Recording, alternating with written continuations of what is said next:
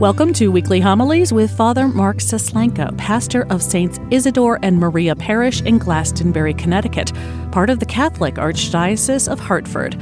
I'm Carol Vassar, Parish Director of Communications. This is Season 3, Episode 40, for the 30th Sunday in Ordinary Time, October 25th, 2020. Our Gospel reading is from Matthew chapter 22, verses 34 through 40.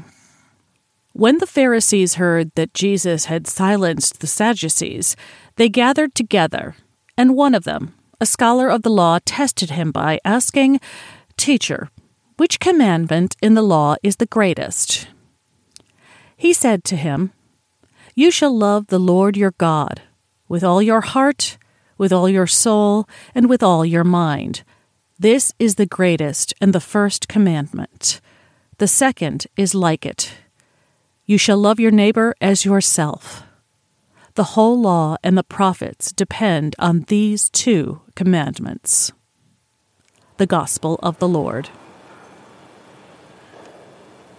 We are all probably so familiar with Jesus' twofold commandment that we can recite it from memory to love God with our whole heart, mind, and soul, and our neighbor as ourselves is at the very core of our belief and faith as Christians. We listen to those words, and to our brains, they make perfect sense. Intellectually, we understand completely where Jesus is calling us to place our attention.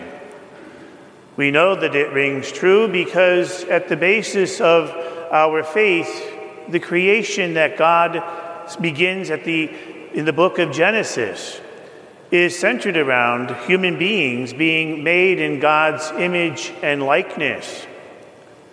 So it makes sense theologically that these two things be linked.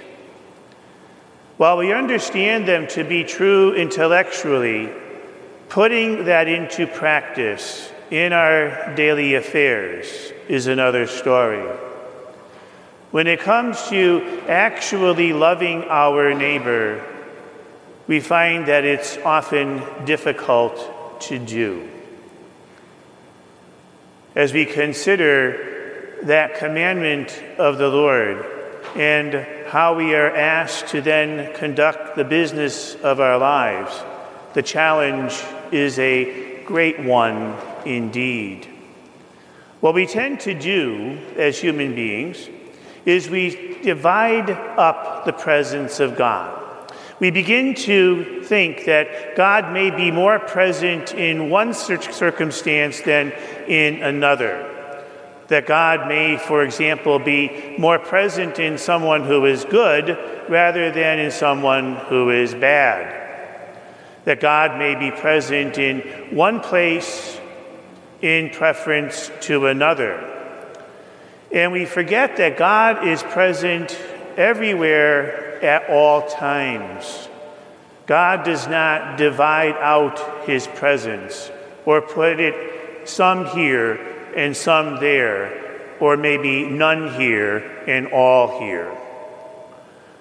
And so, because we have this divided sense of God's presence, it's often much easier for us to genuflect to the presence of Christ in the tabernacle of a church, but not so much the tabernacle of another person's soul.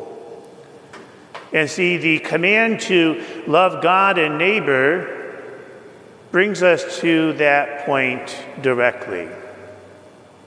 And so, how do we begin to translate into action this commandment of love in a way that it makes sense, in a way that is practical? Well, Pope Francis, in his recent encyclical, Fratelli Tutti, has a wonderful explanation about kindness. Kindness. And Pope Francis tells us that kindness frees us from the cruelty that can at times infect human relationships. kindness frees us from the cruelty that can at times infect human relationships.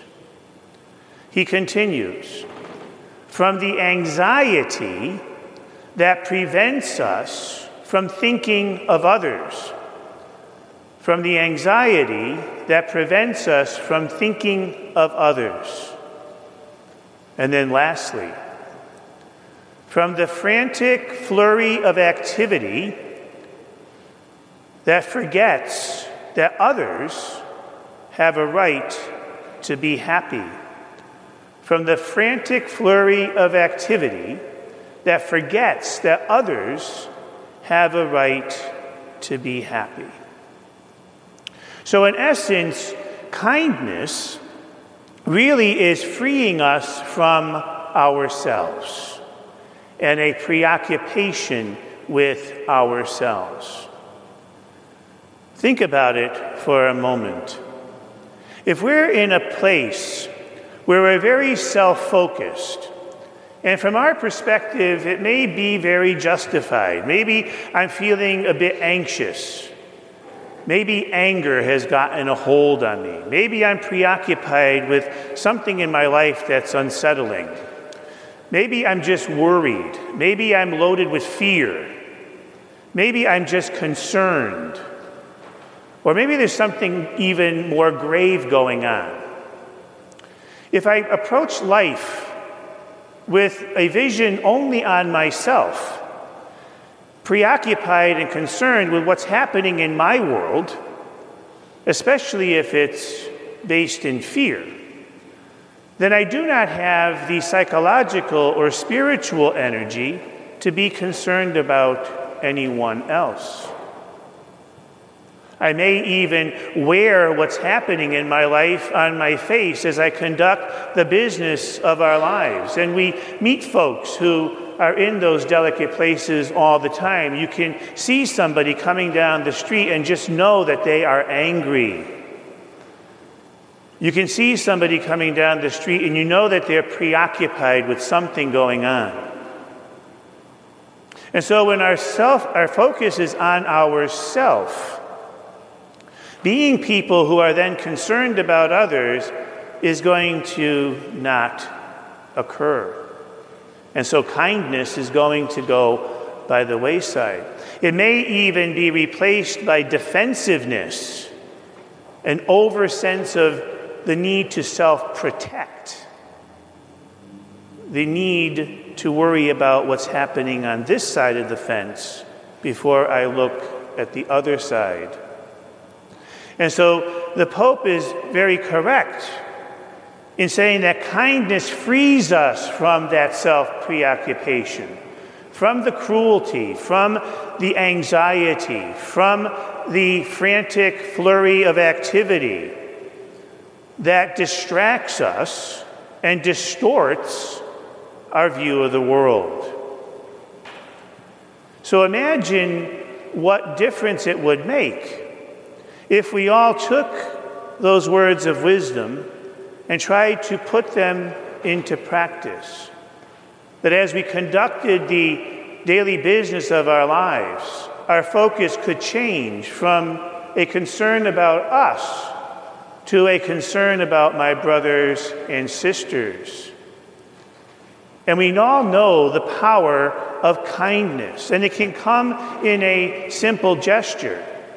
And it's not just enough to do a random act of kindness, as we hear. That can sometimes translate into something that is just simply trite.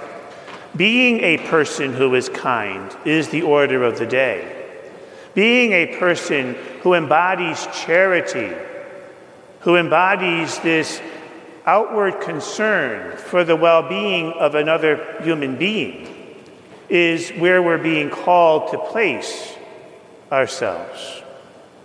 And so imagine what life would be like if the folks who really believed in Jesus' command to love God and neighbor as oneself really did that by extending themselves as folks who were kind.